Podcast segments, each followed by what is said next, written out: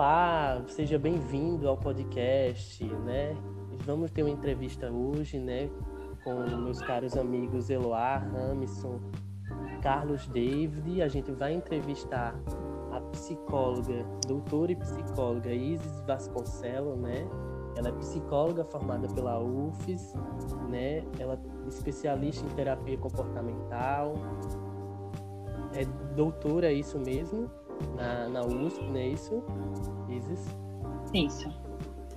Pronto. E ela tem esse trabalho que a gente vai conversar como tema gatilhos, né? Esse, esse novo conceito, essa nova palavra que está surgindo na internet, né? Como explosão. E a gente vai tentar correlacionar esse, essa palavra com alguns conceitos da, da análise experimental do comportamento. Ok? Seja bem-vinda, tá? O grupo agradece sua participação, sua disponibilidade para estar aqui. Você tem alguma coisa a Eu falar? que agradeço o convite.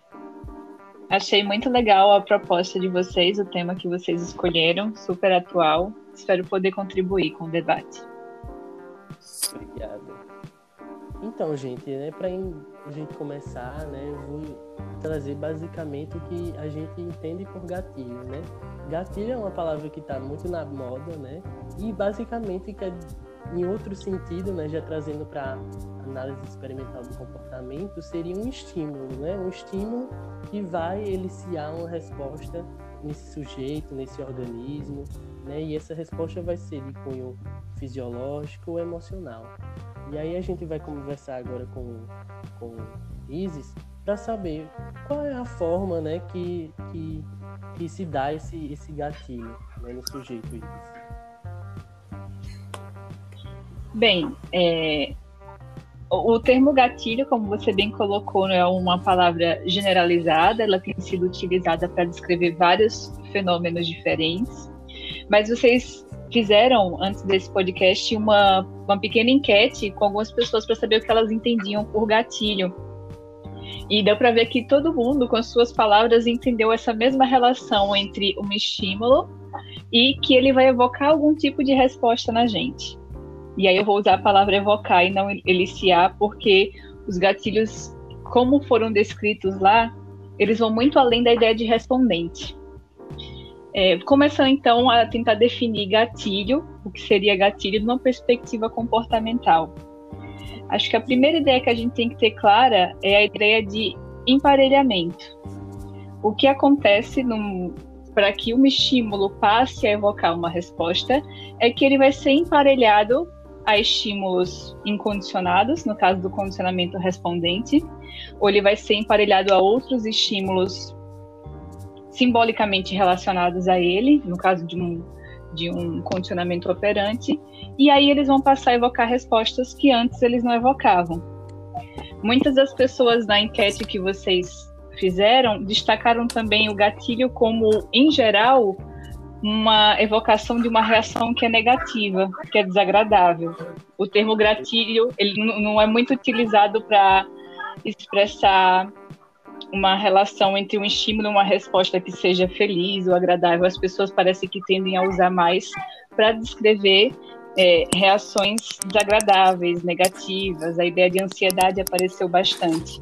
E essa é uma ideia é, que a gente consegue explicar por essa ideia do condicionamento respondente. O que, que acontece no condicionamento respondente? Só para resgatar rapidinho, caso as pessoas que vejam a gente não, não estejam a par do conceito. Né? No condicionamento do respondente, um estímulo que é neutro, que não tinha função nenhuma, não provocava nenhum tipo de resposta na gente, ele é emparelhado a um outro estímulo, algum que já evocava uma resposta antes, e passa a evocar essa mesma resposta.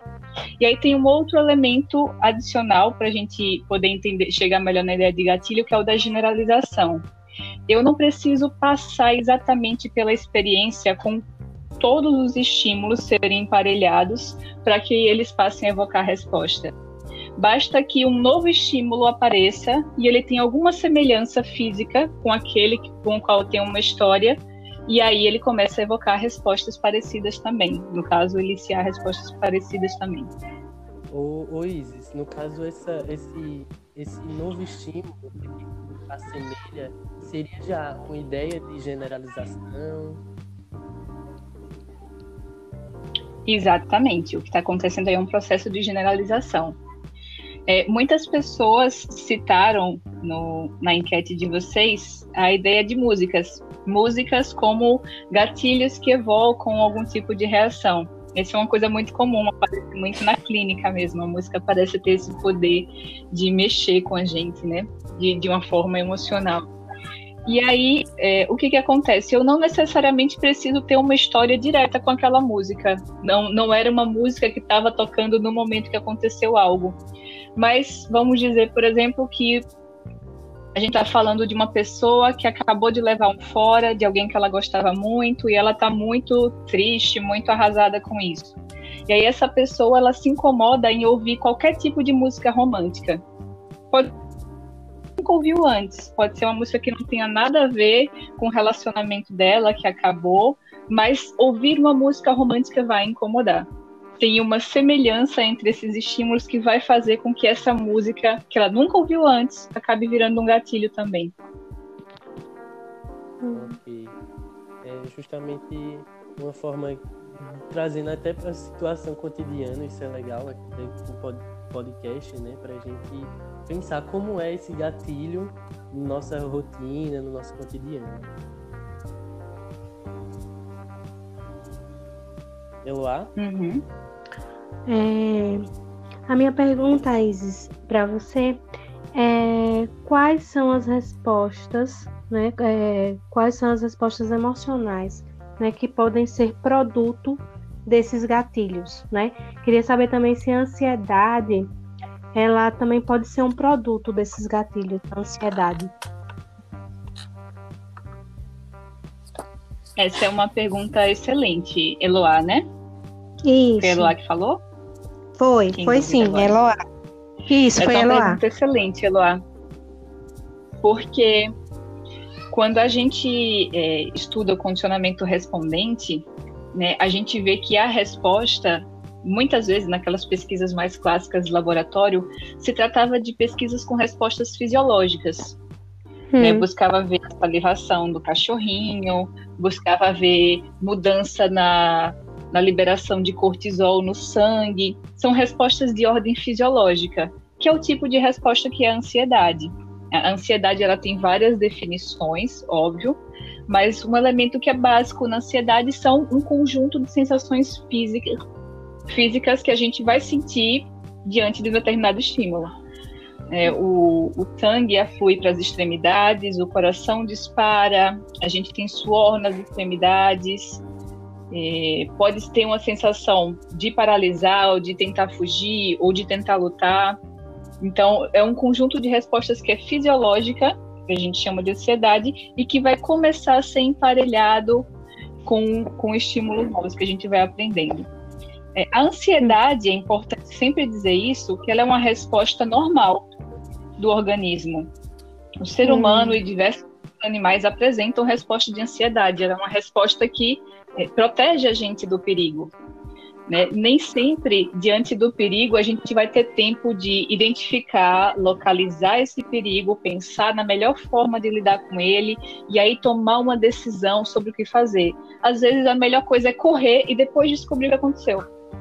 Então, a ansiedade ela tem uma função é, importante de sobrevivência e de proteção do, do organismo. Mas quando é que a ansiedade vira um problema? é quando ela começa a atrapalhar, quando ela começa a ser exacerbada, a aparecer o tempo todo. E ela, principalmente, a ansiedade vai ser um problema se a gente for olhar as pessoas que chegam procurando ajuda psicológica, psiquiátrica com problemas de ansiedade, a gente vai ver que são respostas de ansiedade que estão sendo evocadas o tempo inteiro por qualquer tipo de estímulo, por coisas que não necessariamente ameaçam a vida dela, não necessariamente colocam ela em risco.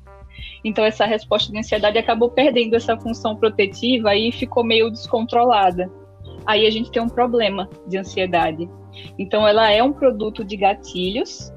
Esse é um produto, a princípio, necessário e importante para a gente conseguir se proteger em situações né, que a gente pode estar em risco, mas pode sair do controle. Porque nós somos seres que aprendem muito rápido, aprendem muito fácil uma história de reforçamento, uma história de emparelhamento já pode começar a evocar respostas no futuro. E aí a gente pode acabar sendo é, prejudicado por uma resposta que a princípio seria útil e importante. Entendi, entendi. Muito obrigada. É, Ramison? Sim. É você agora. Oh. Não, é Davi, né? Carlos Davi.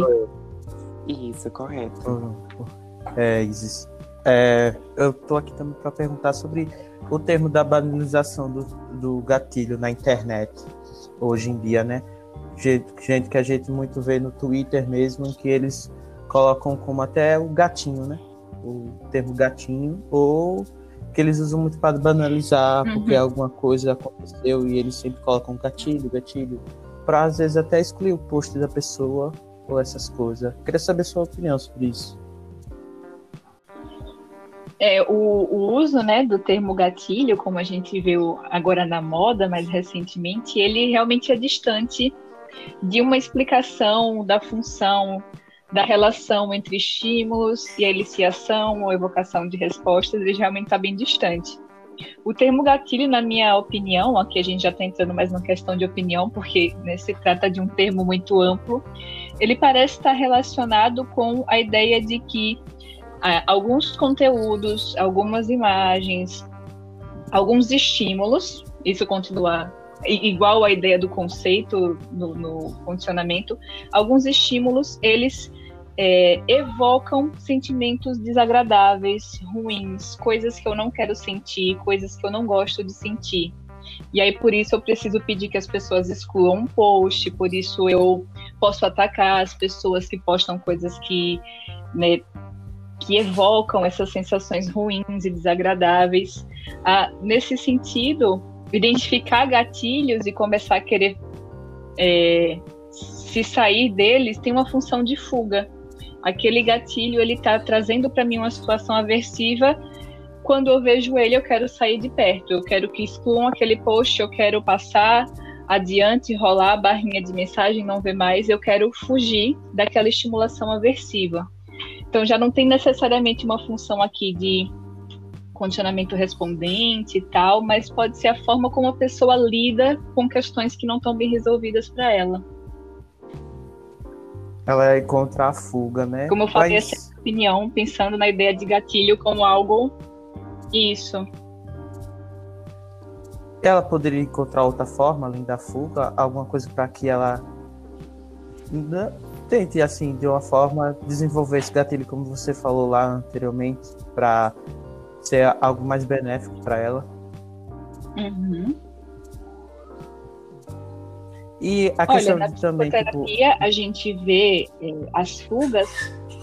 É, na psicoterapia, é. a gente vê é, a questão da fuga como algo que traz muito sofrimento para as pessoas. Elas estão diante de um estímulo aversivo e daí elas fogem para se afastar daquele estímulo aversivo, mas essa fuga ela também cobra um preço ela também traz subprodutos emocionais, ela também vai implicar em outras fugas. É uma coisa que a gente vê muito comum, né? Quando a pessoa ela começa a fugir de um certo tipo de conteúdo, ela cria uma barreira para aquilo.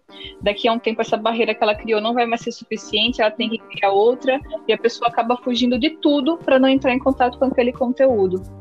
E aí uma forma de se trabalhar isso no ambiente da psicoterapia é fazer o o sentido contrário, é olhar para esse estímulo aversivo, é tentar identificar, analisá-lo funcionalmente, identificar por que, que ele exerce esse tipo de controle na pessoa, que alternativas ela pode ter a esse tipo de seria o, o, o percurso contrário. Em vez de fugir do gatilho, a gente vai jogar nossa atenção sobre ele, a gente vai dissecar ele para entender o controle que ele tem e como ele pode deixar de ter esse controle, de, de ter essa relação tão desagradável, ter um impacto desagradável na vida da pessoa.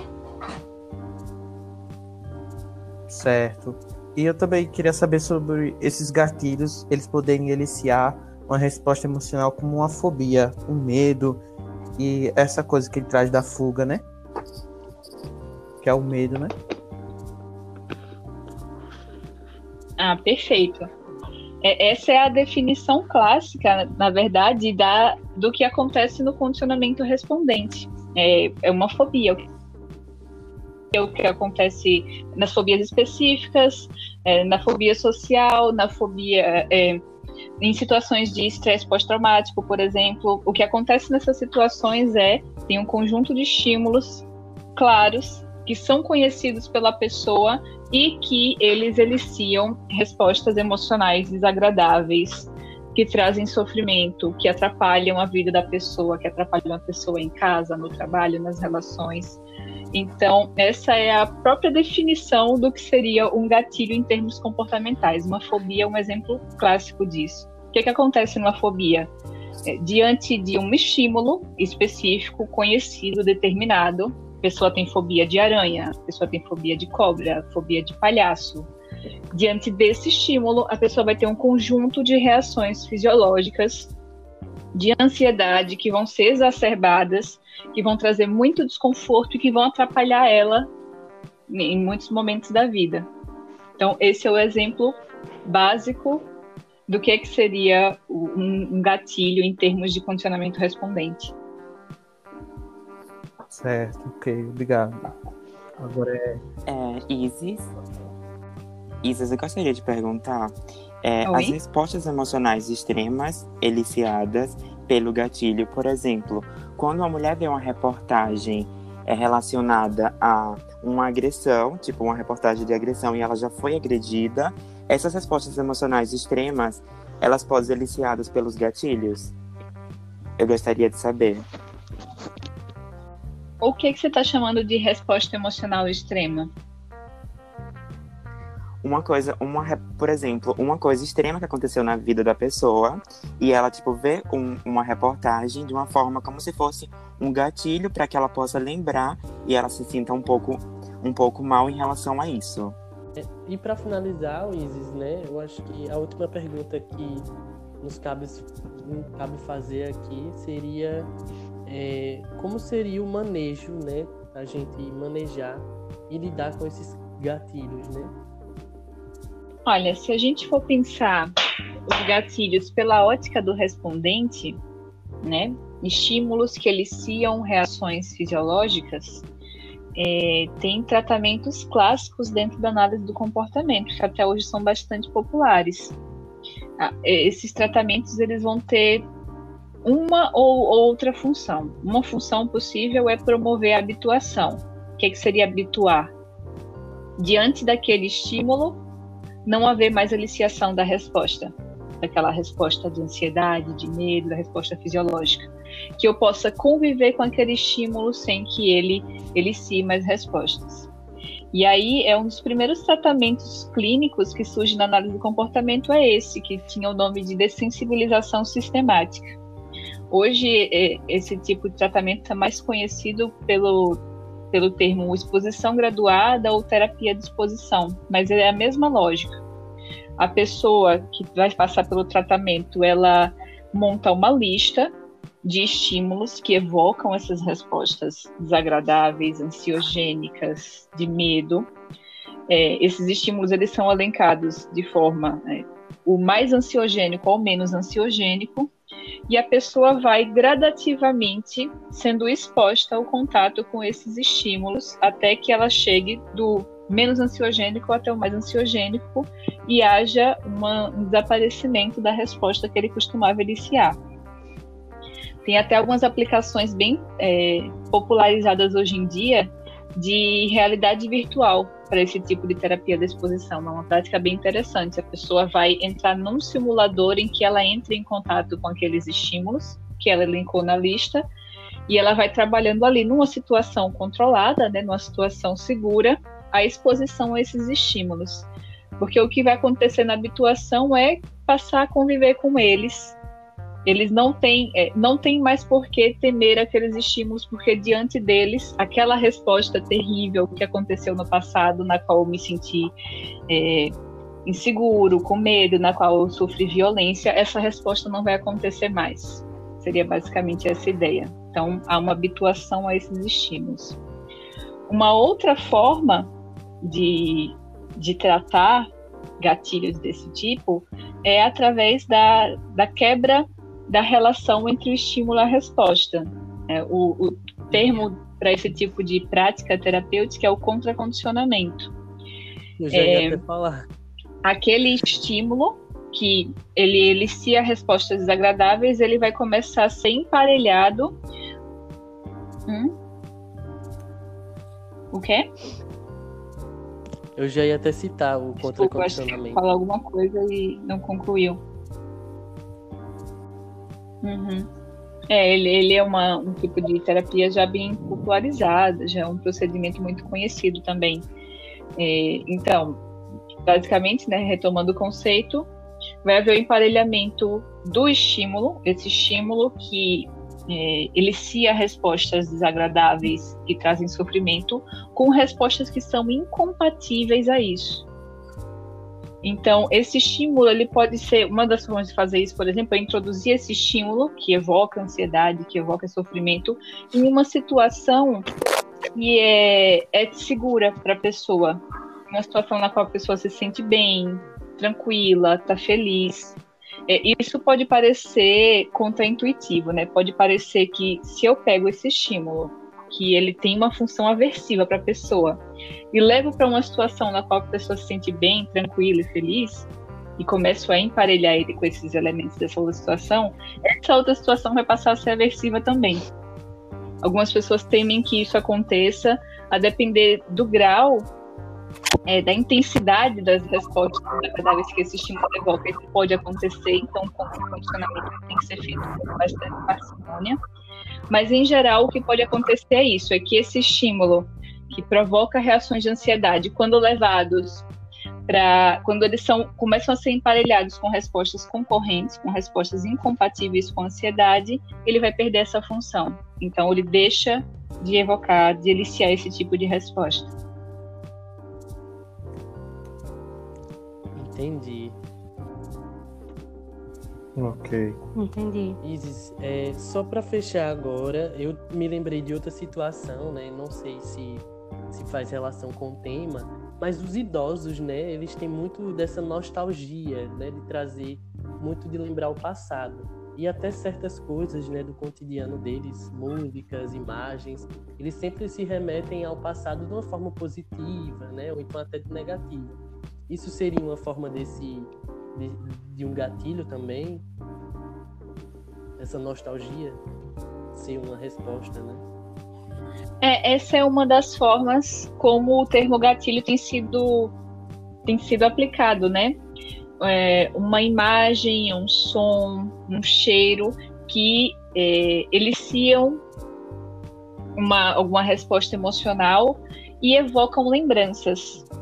Né? A, a, principal característica aí, você usou bem a palavra nostalgia, é o que está acontecendo aí é que esses estímulos eles evocam lembranças.